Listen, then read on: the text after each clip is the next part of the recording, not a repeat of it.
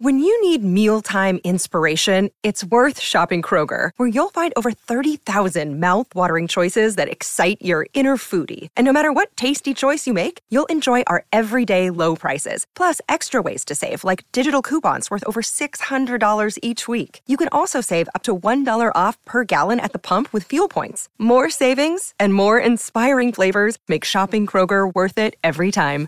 Kroger, fresh for everyone. Fuel restrictions apply. Podclass, i podcast di classe editori.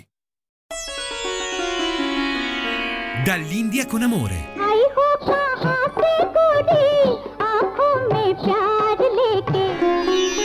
Dove l'Oriente incontra l'Occidente. Benvenuti cari amici di Radio Classica ad una nuova puntata di Dall'India con Amore, il programma dedicato agli incontri e scambi tra le culture musicali dell'Oriente ed Occidente. Nella puntata di oggi avremo come ospite il documentarista e scrittore Claudio Cardelli, che è il presidente dell'Associazione Italia-Tibet, che ci racconterà dei primi viaggi in India negli anni 60 e 70, alla scoperta di un mondo diverso, e poi dell'incontro con alcuni esuli tibetani in lacrime, e quindi della sua amicizia con il Dalai Lama.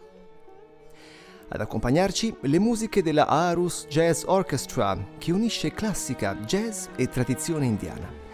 Iniziamo allora con il loro brano Glow of Benares, dove spiccano il violino di Kala Ramnath, musicista dello stile carnatico del sud dell'India, e Abhijit Banerjee alle tabla.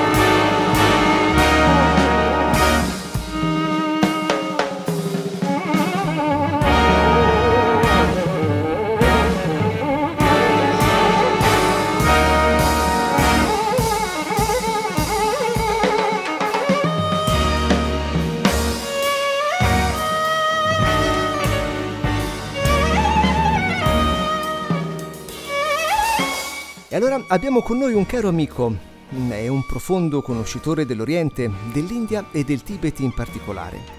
È difatti il presidente dell'Associazione Italia-Tibet ed è stata una delle prime persone a portare il Dalai Lama in Italia. Ma molto prima, da giovane, nei primi anni 70, ha compiuto il grande viaggio ovvero quell'avventura verso Oriente di alcuni giovani alla scoperta di un mondo totalmente diverso e anche di se stessi. Da queste esperienze, che poi ha continuato a fare per tutta la vita, ha scritto diversi libri. Segnalo il suo avvincente My Diary of India, Diario indiano, e poi tanti documentari per la televisione e la RAI. Insomma, è un ospite con cui mm, abbiamo un bel po' di cose da chiacchierare. Diamo allora il benvenuto a Claudio Cardelli. Benvenuto, Buonasera caro Claudio. Buonasera, grazie, grazie per questo invito. Buonasera a tutti. Allora, io direi per, di partire un po' dalle origini e dal tuo interesse per l'Oriente. Sì, allora guarda, io faccio parte di quella generazione, diciamo, baciata da momenti culturali, musicali, sociali veramente molto molto dinamici, interessanti, che sono appunto i favolosi anni 60 come spesso vengono chiamati. Quindi considero questa mia età e questa mia generazione un grande privilegio perché ho avuto appunto l'occasione e il privilegio, ripeto, di vivere questi momenti che sono stati davvero magici e anche meno magici per altre ragioni. Comunque, insomma, diciamo che la mia adolescenza, io sono anche un musicista da sempre, da, da, da quando, eh, dal 1966, quando ho messo sulla mia prima band, io ero molto, molto interessato e ammaliato dalla musica eh, pop eh, inglese, soprattutto i Beatles, ma non solo i Kings, e dalle loro contaminazioni orientali. Tant'è vero che fu la folgorazione proprio nel 1965, quando comprai il Rubber Soul, sentire uno strumento indiano mm. in un giradischi che era Norwegian Wood, questo suono veramente completamente diverso da, dagli strumenti a cui eravamo abituati e questa cosa mi colpì profondamente. Ovviamente dal punto di vista culturale, pur essendo stato sin da ragazzino un grande divoratore di Atlanti ed ero bravissimo eh, nelle, nelle, gare in cui si doveva dire le capitali del mondo, le elementari, però insomma non è che sapessi molto dell'India, dell'Oriente, queste cose qua, però questa cosa mi colpì molto. Quindi eh, avevo già... Eh, ha introitato diciamo, questo tarlo del viaggio, chiaramente si sentiva no, di, queste, di queste migrazioni di giovani per lo più alla ricerca di esperienze interiori o insomma droghe, cose del genere altrove, però io ero molto più interessato all'aspetto dell'avventura, proprio mi intrigava l'Oriente in quanto luogo da esplorare completamente diverso dal nostro mondo. E, e, quindi immediatamente cominciai a pensare appena ho la patente prendo e vado, vado via. Vado ah, Caspita, che bel viaggio che avevi in testa. Sì, sì, guarda, poi precocissimo perché nel 70 avevo 20 anni, partì con questa R4 che le macchine francesi andavano molto, c'era la due cavalli la, e l'R4, due cavalli era più fighetta, più alternativa, però anche la mia R4 fece il suo lavoro e arrivai in Turchia fino ai confini con l'Iran Caspita. E, ehm, ovviamente fu un viaggio da completo ignorante. Ma eri partito da solo? No, con lui, io e un mio amico avevamo preso la maturità e abbiamo deciso di farci questo viaggio settembre-ottobre eh, prima di iniziare gli studi universitari. Ma, ma, diciamo proprio questo contatto con la Turchia, con l'Oriente, diciamo il vicino Oriente, eh, mi impose questa idea di no, io voglio arrivare via terra in India e eh, feci l'università, feci il servizio militare, durante il servizio militare assieme a un mio collega, amico, grande amico, comprammo un pulmino nuovo, un Fiat 238, lo allestimmo e finito tutti i nostri doveri diciamo verso la patria e, e verso anche avevamo lavorato d'estate in farmacia, eravamo tutti due, siamo tutti e due farmacisti decidemmo di partire per l'India con questo pulmino. Oh, lì, Ottimo, tra l'altro farmacista, visto che a volte me, mangiando fuori casa in quei paesi c'è a volte bisogno di alcuni farmaci, eravate anche eh forse allora, avvantaggiati. Allora, allora, era veramente molto molto facile contrarre, c'erano dei, dei, dei, diciamo, delle malattie che avevano questi nomi, la cabulite, per esempio, erano tutte poi gastroenteriti violente, ma sì, sì, eh, eravamo abbastanza organizzati. E capisci che insomma stiamo parlando del 1900, metà degli anni 70 e non c'era, c'erano come come informazioni da raccogliere per questi viaggi c'erano pochissime guide, pochissime, forse l'Artù era l'unica che c'era, che era un po' una, una guida fricchettona, eh, così più per autostoppisti, però insomma dava delle informazioni abbastanza di base importanti. Poi c'era culturalmente la grande enciclopedia Il milione delle Agostini che io ho ancora qua, che me la sono divorata guardando appunto tutti i paesi. Poi una cosa che voglio ricordare, queste, c'era un viaggiatore, un tale Nino Cirani, che era un architetto, che aveva fatto questi viaggi da quelle parti con una Land Rover eh, che aveva chiamato Aziza, che in arabo vuol dire ragazzina, Aziza 1, Aziza 2 credo anche Aziza 3. E lui era quello che aveva fornito un numero di foto alla De Agostini per questi articoli sull'Asia. E quindi Cirani era diventato un po' il nostro mito, il nostro modello. Ah, che bello, caspita, sì. Perché lui aveva la Land Rover, noi avevamo il Fiat 238 che a differenza del pulmino Volkswagen, che era invece molto più fighetto, quello degli EU, eh, era, il, era, il, pulmino dei muratori, il pulmino dei cantieri. Beh, avevate sem- sempre spazio per caricare nuovi amici o nuove amiche. Tantissimi, sì, sì, infatti abbiamo dato passaggi eh, molto anche divertenti lungo la strada. E, e, quindi ecco, e per cui capito, siamo partiti con molta calma, non avevamo scadenze, non avevamo problemi di ritorno, eravamo tutti liberi da impegni di qualunque genere e siamo stati via quasi tre mesi e lì è capitato di tutto, capito? Sai, qui sarebbe solo una, una, puntata solo a raccontare quel viaggio, però ecco, in due parole, il paese che mi folgorò fu l'Afghanistan, che per me era una tappa di, da attraversare perché la meta era l'India, però col senno di poi, visto poi che di lì a pochi anni l'Afghanistan si chiuse completamente, eh, avrei potuto passare quei due o tre mesi lì in Afghanistan invece che andare in India dove sono poi tornato una quarantina di volte, forse anche di più. Eh, e ci puoi raccontare qualcosa dell'Afghanistan che oggi purtroppo è off limits per tutti gli stranieri e che invece eh, da, dalle foto che ho visto appunto da queste testimonianze storiche sembrava un paese affascinante eh, e poi anche di un'altra sembrava anche di entrare in un'altra epoca forse. Io purtroppo non ero na- ancora nato ma eh, raccontaci qualcosa. Ah, sì guarda intanto c'era un salto proprio eh, incredibile traumatico tra l'Iran che allora era sotto lo Shah di Persia e l'Afghanistan perché l'Iran era un paese eh, già modernizzato. Mi ricordo per esempio le, le, la polizia con le Harley Davidson capito? Poi c'erano, mi ricordo, i primi SUV, i, i Cherokee, i Cheyenne, li ho visti in Iran la prima volta.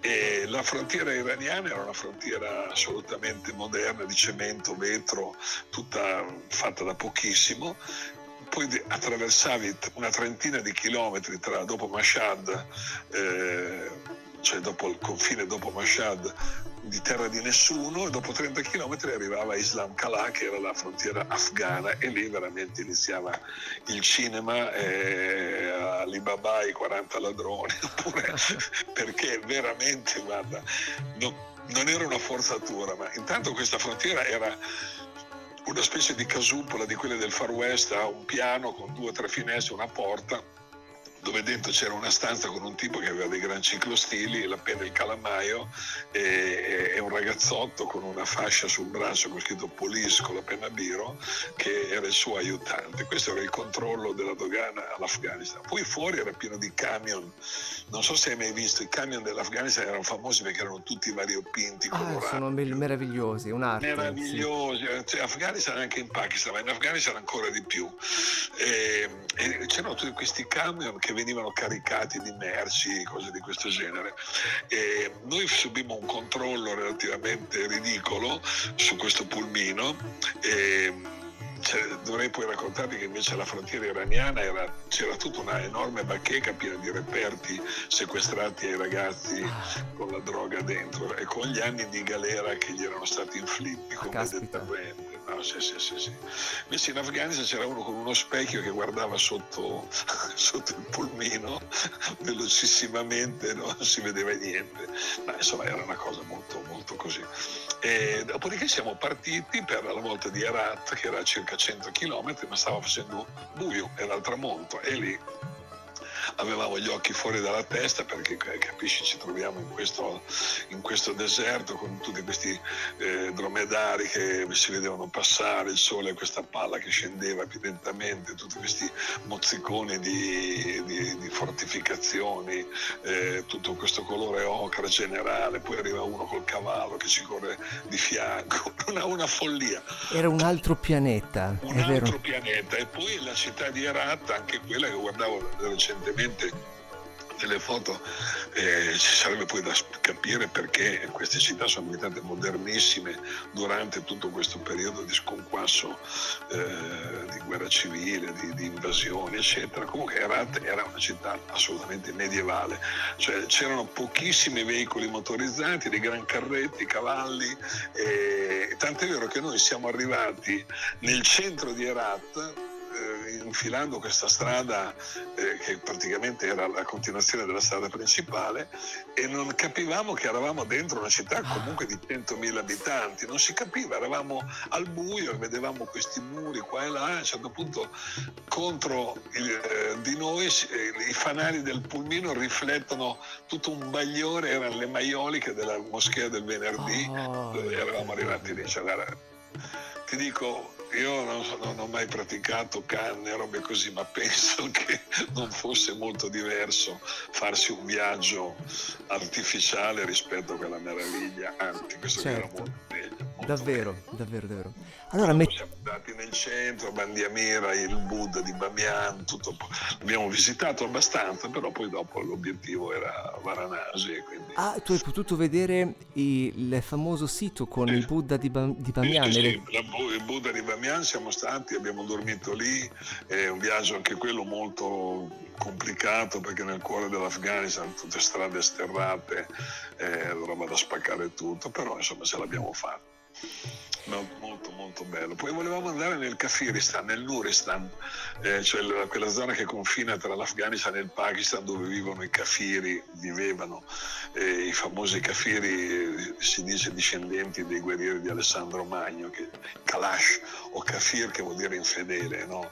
Eh, però non, c'erano- non siamo riusciti, non ci hanno fatto entrare, quindi eh, abbiamo visitato solo Bamiyan e, Bandi- e i laghi di Bandiamir, altro posto assolutamente spettacolare, questi cinque laghi blu notte in questo deserto ocra a 4 metri. E anche crocevia di culture, perché appunto eh, dicevi Alessandro Magno e quindi Eh eh, questo miscuglio tra l'arte greca e poi l'arte orientale. greca quella buddista, infatti la- il, eh, i Buddha di Bamiyan eh, sono in stile irano-buddista perché tu vedi che i drappeggi, queste cose qui ricordano molto le statue greche, capito?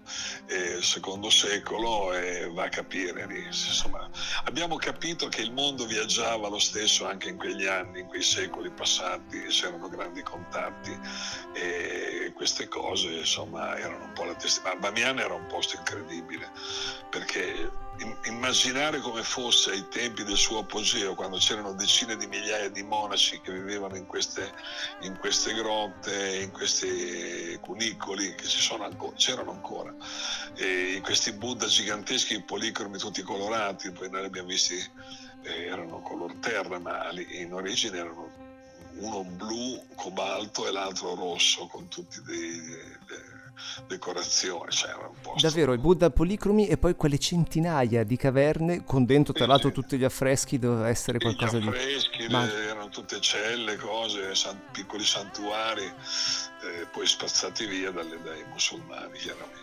Allora mettiamo un brano, Hanno finito il met- lavoro nel 2001. mettiamo un brano e poi siamo di nuovo insieme con Claudio Cardelli. Lars Moller, Arus Jazz Orchestra in Indian Skies.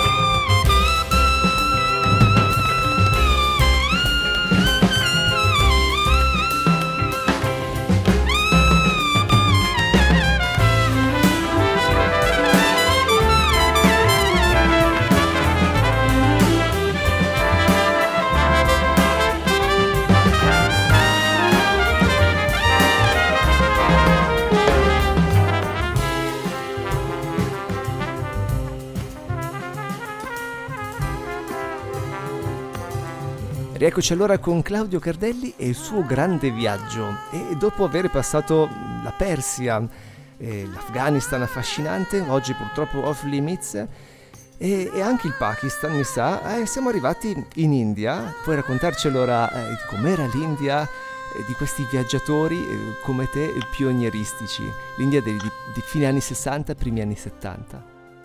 Eh, dunque, l'India, l'India di quegli anni era un'India completamente diversa, chiaramente, ma ehm, qual è il fascino? Se io dovessi dire in pochissime parole perché la amo l'India, perché è così affascinante, perché è l'unico paese del mondo, secondo me, dove sopravvivono ancora intatti culti che hanno decine e decine di secoli e e anche, come posso dire, rappresentazioni, festival, rituali che sono intatti. Se tu vai al Kumbh Mela, leggi una descrizione del Kumbh Mela di di un pellegrino cinese del 1300, è uguale, preciso, identico a quello che vedi oggi. E poi la grandissima varietà L'India è un subcontinente che contiene tutto, contiene deserti, contiene ghiacciai, contiene la Svizzera, contiene la giungla, contiene eh, le lagune del Kerala. Cioè, quindi capisci che non è, non, non è un paese, è tanti paesi eh, che, che occorrono anni e anni e anni per poter dire sono stato in India, perché altrimenti sono stato, sono stato in Rajasthan, sono stato in Kashmir, sono stato... Quindi, ma io queste cose le ho imparate poi col tempo, perché in realtà noi avevamo proprio questa, questa idea dell'India, proprio quella più stereotipata, cioè eh, Delhi, Agra, Benares, ecco questo poi erano, erano, i nostri giri che volevamo fare. Ti devo dire una cosa però a cui tengo molto, in realtà io eh, avrei voluto andare in Ladakh già in quell'anno quando siamo andati noi nel 77, eh, perché avevo visto durante il servizio militare un filmato in 8 mm di un farmacista, di un collega eh, di Firenze ehm, che era stato il Ladakh appena aperto l'anno prima e, questa cosa mi aveva eh, mi aveva molto molto suggestionato, colpito, però purtroppo noi siamo arrivati in India in ottobre e i passi, i passi erano già chiusi ah, eh sì. e quindi non siamo riusciti assolutamente a coronare questo, questo, desiderio, cosa che ho fatto immediatamente l'anno dopo. Il Ladakh eh, è quella regione nell'estremo nord, tra l'altro anche adesso in conflitto, nel senso eh, combattuta con il Pakistan eh, al confine poi con il Tibet, se non sbaglio. Sì, sì, sì, è una zona calda eh, che appunto ha questi problemi diciamo, di linee di cessate il fuoco che non sono mai diventati confini accettati, quindi il Pakistan che rivendica alcune zone, l'India che rivendica alcune zone del Pakistan, la Cina che rivendica alcune zone dell'India, l'India che rivendica alcune zone della Cina, quindi è un posto diciamo dal punto di vista politico abbastanza caldo e ci sono state per anni scaramucce, spari, eh, tensioni proprio militari in, in, la chiamano la guerra più alta del mondo perché ci sono state postazioni fino a 4.000-4.500 metri d'altezza. Eh, però il Ladakh è un luogo tibetano puro, capito? Poi in quegli anni veramente era stato aperto nel 75, per cui era veramente un, un tuffo nel Tibet, eh, nel Tibet, che non c'era più perché era già stato occupato dalla Cina negli anni 50. E, e, e quindi, ecco, ti posso dire, noi siamo, siamo arrivati ad Amritsar, eh, sì. Amritsar, la città dei Sikh, la città del Tempio d'Oro, che è subito dopo il confine, il confine col Pakistan, sono questa frontiera terrestre. E, mm, abbiamo dormito nel Tempio d'Oro eh, perché c'era una specie di Dharamsala, il Tempio d'Oro è un tempio spettacolare dentro una specie di grandissima masca eh, che è un po' la Mecca oppure la San Pietro oppure il Potala dei, dei, dei Sikh che sono queste, questa religione indiana fondata nel 1600 da questo guru Nanak, una specie di tentativo di unire l'induismo al buddismo. Adesso ci sarebbe da... Eh, eh, scusa, l'Islam, non il buddismo per carità, di, di unire l'induismo sì. e l'Islam in un unico eh, non conflittuale pensiero. Però eh, questo è un discorso lungo che chiaramente qui non, non si può fare. E, e, poi dopo niente, ci siamo avventurati nelle, nelle pianure, mi ricordo ecco il grande effetto di uscire dal clima per bellissimo dell'Afghanistan asciutto, secco e precipitare giù nelle vallate già ancora caldissime del, dell'ottobre indiano che bruciava, capito così. E poi abbiamo preso dei treni in India per non girare col pulmino. Eh, perché era più comodo, tutti ci consigliavano di evitare le strade. Ah, l'avete dovuto parcheggiare allora, malincuore? Sì, sì noi abbiamo voluto, voluto parcheggiare e, e, e, quindi abbiamo fatto anche questa esperienza dei treni indiani, ecco mi ricordo il Varanasi Express, 600 km, 16 ore di treno. e altri tempi, adesso i treni vanno, filano via molto bene c'è una rete ferroviaria che fu costruita dai, dai britannici e che è una dei, dei, diciamo, delle reti più importanti del trasporto all'interno dell'India. E in India incontrai per la prima volta i tibetani al Forte Rosso di Nuova Delhi, è una cosa che racconto sempre perché è stata una svolta della mia vita, e incontrai questi tibetani che erano fuggiti dalla rivoluzione culturale ed erano lì visitare, a visitare questo grande complesso di fortificazione all'interno proprio della città di Delhi, questo forte Moghul, e, e un indiano mi ci fece parlare con questi con questi tibetani e, questi qua raccontavano la loro disavventura e piangevano e io fui colpitissimo da questo pianto, e fui colpito da questo pianto e, e rimasi così scioccato che decisi che avrei voluto in qualche modo approfondire e, e, e poi divenne una mia, così, una mia, la, mia, la, missione della mia vita è diventata alla fine quella di aiutare il popolo tibetano e, e così è stato. Ecco da, da dove, una da settimana fa abbiamo festeggiato il 35 anniversario della fondazione della nostra associazione Italia Tibet. Ecco da dove nasce eh, tutto questo, questo, tuo percorso che poi hai fatto in Tibet. Ne parliamo, ne approfondiamo allora. Adesso dopo un altro brano, Indian Train Ride, dall'album Glow of Benares.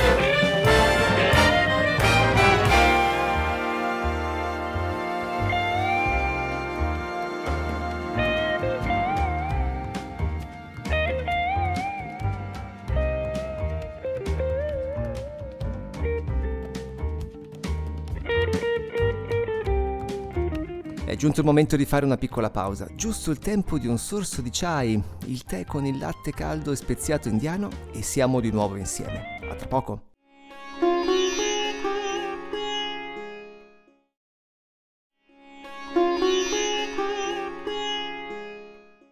Rieccoci con Claudio Cardelli, il presidente dell'associazione Italia Tibet, che ci ha raccontato un po' di quel grande viaggio che si compiva negli anni 70, i giovani occidentali che andavano alla scoperta di un mondo che era altro e anche poi di se stessi.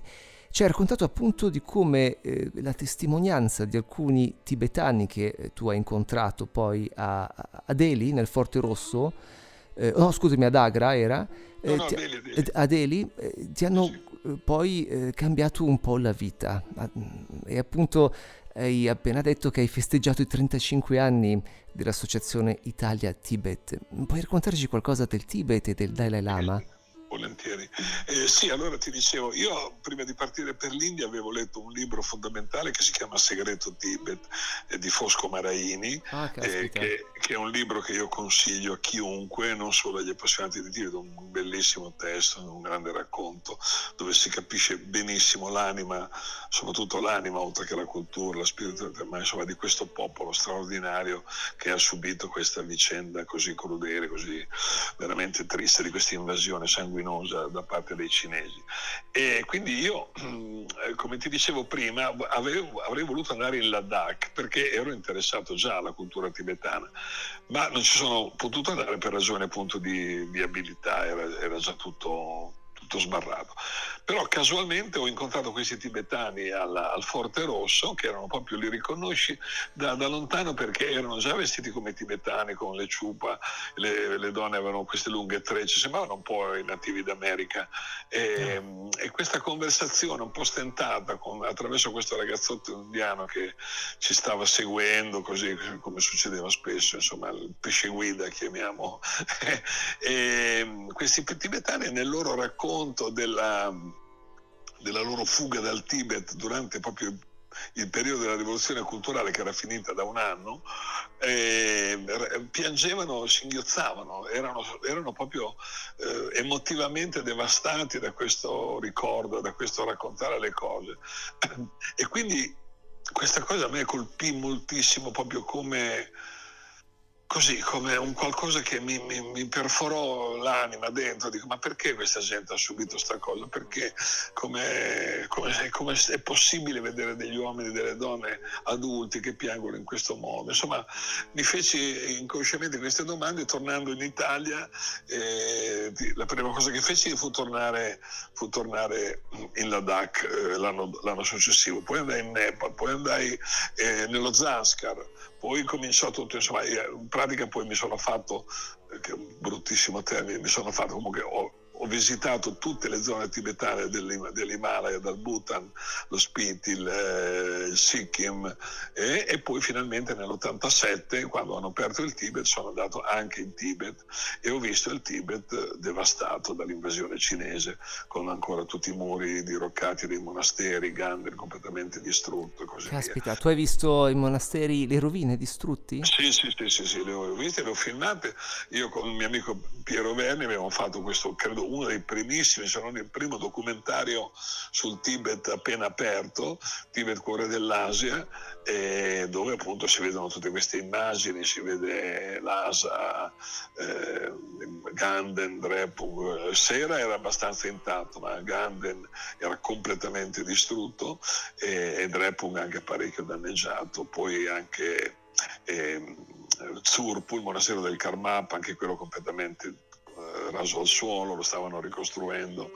E quindi quel viaggio dell'87 fu veramente un viaggio, eh, uno spartiacque perché poi ti ricordo che nel settembre dell'87 scoppiarono i moti, le rivolte a Lhasa, proprio perché il contatto con i turisti occidentali, che erano tutti simpatetici con, con i tibetani, così avevano, credo fosse, sia stata una delle ragioni che ha dato la spinta a questa gente per rivoltarsi contro l'invasione, contro l'invasione cinese. E, e, quindi io appena rientrato in Italia vidi proprio tutti i giornali del mondo ne parlavano, tutte queste immagini di Lhasa a ferro e fuoco con queste repressioni brutali e allora noi abbiamo deciso appunto con Piero Verni e altri amici di fondare questa associazione per aiutare i tibetani in maniera più non, non solitaria, così, così come... Dove si trova questa associazione? A Milano? Ah, no, a Milano, sì, sì, in via Pinturicchio 25, è un'associazione che ha fatto tante cose, abbiamo portato il Dalai Lama in Italia tantissime volte, abbiamo organizzato mostre, eh, rassegne cinematografiche, eventi. E adesso stiamo lavorando molto dal punto di vista politico, nel senso che abbiamo con l'aiuto di parlamentari eh, simpatici con la causa e diciamo abbiamo eh, rimesso in piedi per la terza volta un gruppo interparlamentare Italia-Tibet che comprende parlamentari, senatori e deputati di tutti i partiti con i quali stiamo facendo un buon lavoro la, diciamo, eh, generando eventi anche all'interno delle istituzioni, quindi alla Camera o al Senato, per sensibilizzare insomma, eh, i decisori alla questione tibetana come l'ultimo può- argomento che abbiamo proprio trattato e sviluppato è questa oscena iniziativa del governo cinese di creare queste scuole coloniali dove i bambini tibetani vengono portati praticamente a forza, strappati alle loro famiglie, tenuti lì sette, sei giorni su sette ad essere indottrinati a parlare solo il mandarino, a insomma, fare quel lavoro di lavaggio del cervello a cui loro tengono molto perché chiaramente è un genocidio culturale anche se poi più di un milione di tibetani sono morti a causa dell'invasione cinese. Se non sbaglio, chi va oggi in Tibet, per esempio a Lhasa, eh, nelle strade si sentono l'amplificazione, gli altoparlanti mandare gli slogan in cinese, o sbaglio? Sì, sì, sì, sì, sì, come no. Questo, io poi tornai in Tibet nel 2004 per una missione particolare che adesso non, non sto a, a raccontare perché sarebbe lunga e proprio mi ricordo che attorno a Potala continuava a girare questo furgone, questo, questo gracchiante altoparlante che eh, impartiva, ma anche nell'87 li sentivo questi, questi slogan continuamente ossessivi ripetuti. No, no, ma è una, è una invasione di stampo imperialista ottocentesco proprio nel vero senso della parola. Sai, poi i tibetani e il Dalai Lama stesso hanno fatto buon viso a cattivo gioco, diciamo, finendo di rivendicare l'indipendenza del loro paese e chiedendo almeno un'autonomia reale perché sopravviva la cultura, lo spirito e le radici di questo popolo. Ma in realtà ai cinesi questa cosa non, non li ha neanche scalfiti perché non, loro vogliono annientare questo popolo, vogliono annientare quella cultura che hanno sempre considerato una cultura barbara, superstiziosa, feudale e, e vogliono sfruttare il Tibet come un luna park turistico per, eh, soprattutto anche per il turismo interno perché adesso anche in Cina c'è Ah, tutta vero, una, certo. una middle class Certo, ambiente che è così. certo. È così. Me- mettiamo un altro brano allora e siamo di nuovo insieme. Funky Jog, Arus Jazz Orchestra.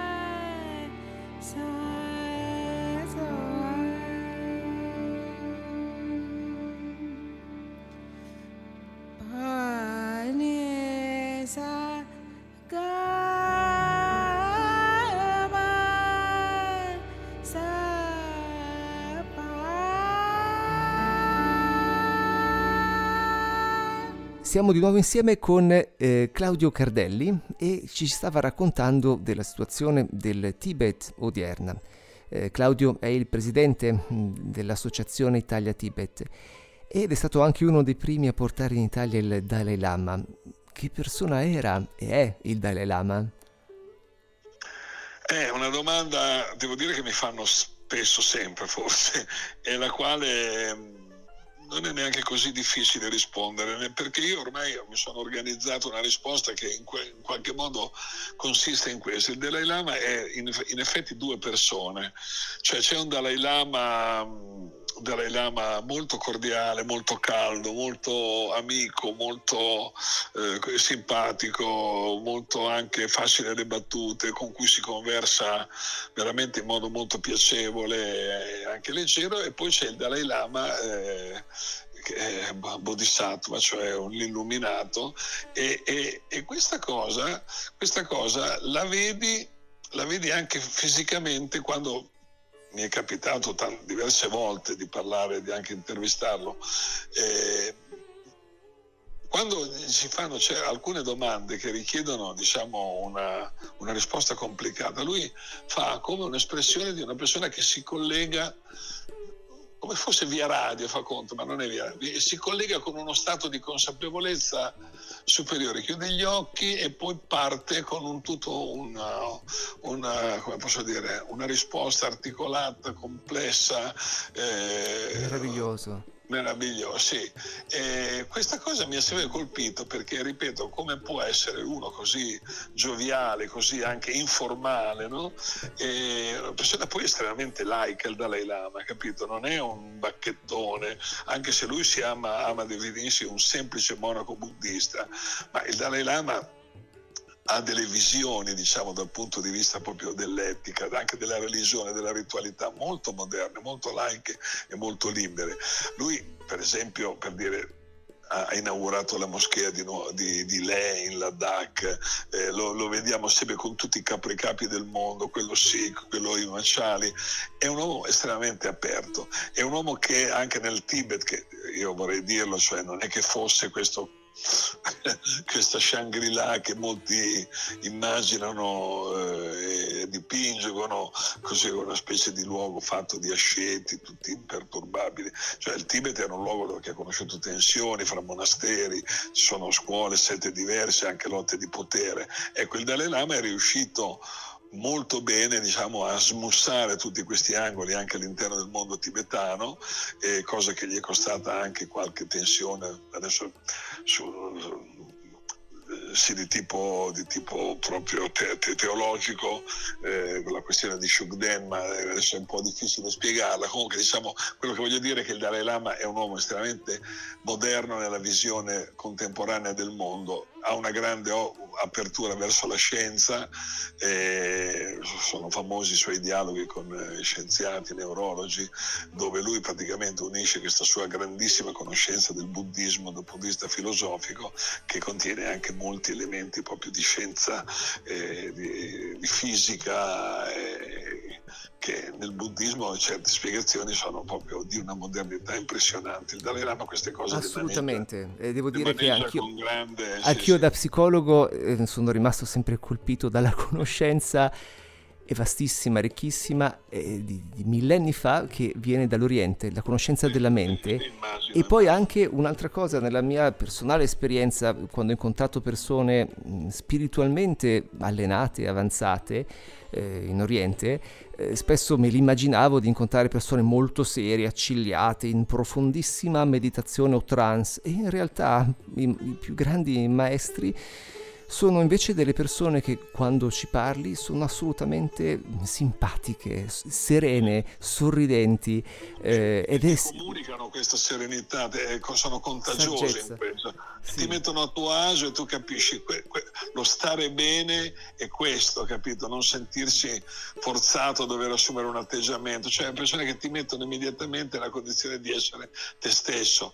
Eh, guarda, ehm, per io non, dico, non sono mai stato un buddista praticante perché no, non è nelle mie corde, capito? però sono molto influenzato dalla cultura buddista, dalla filosofia buddista che mi è servita anche a cambiare, a cambiare molto alcuni aspetti del mio carattere che forse non erano eh, meravigliosi. Ecco. Ehm, io in questo devo dire grazie proprio a questo grande incontro, non col Dalai Lama solo, ma con quel mondo, ecco, con i tibetani stessi e, e, e tutto quello che loro rappresentano, anche come vivono la loro tragedia, la loro diaspora, eh, la grande, no, sono, è un popolo fantastico veramente, con anche delle ombre, non solo luci, però insomma in generale. C'è un interesse antropologico verso un popolo particolare Ok, ma poi c'è anche dal punto di vista umano questa scoperta di persone straordinarie, capito, che vivono la modernità con grande intelligenza senza rinunciare assolutamente alle loro radici profonde, che sono lontane, profonde e anche di grande spessore.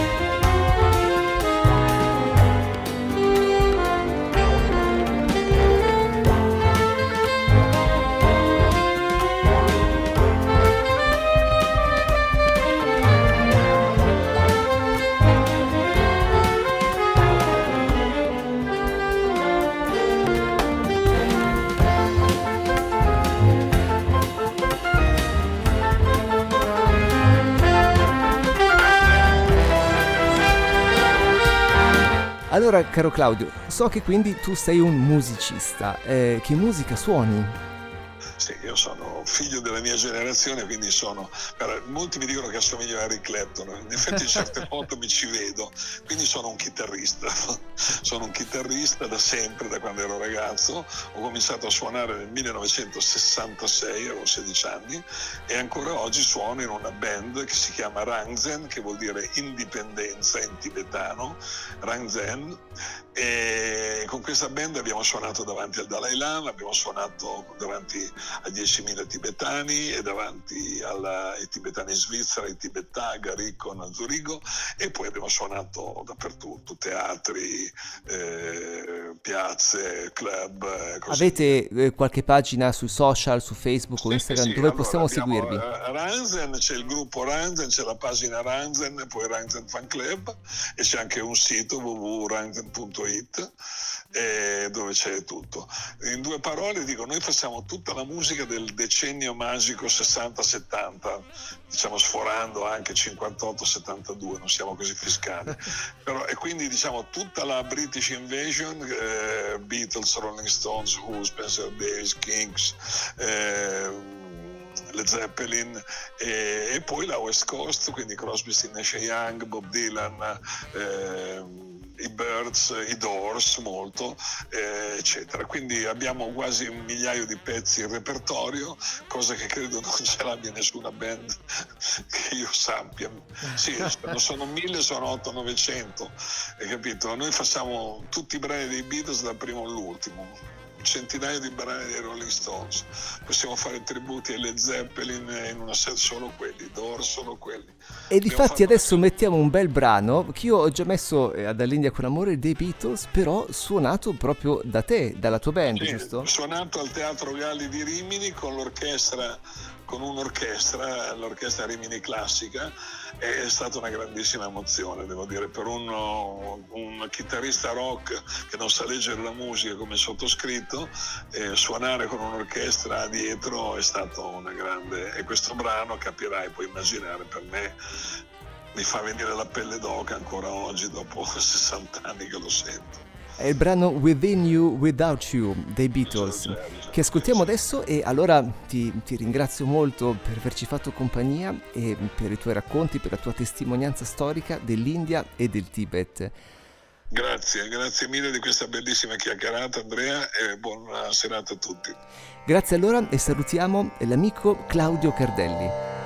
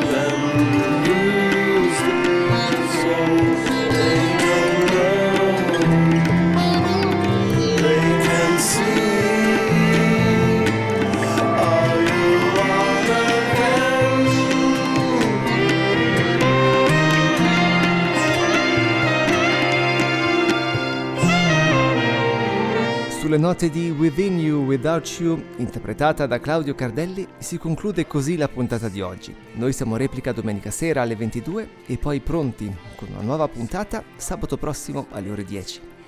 Da Andrea Bossari è tutto. Grazie ancora per l'ascolto. Un caro saluto e a risentirci. Dall'India con amore.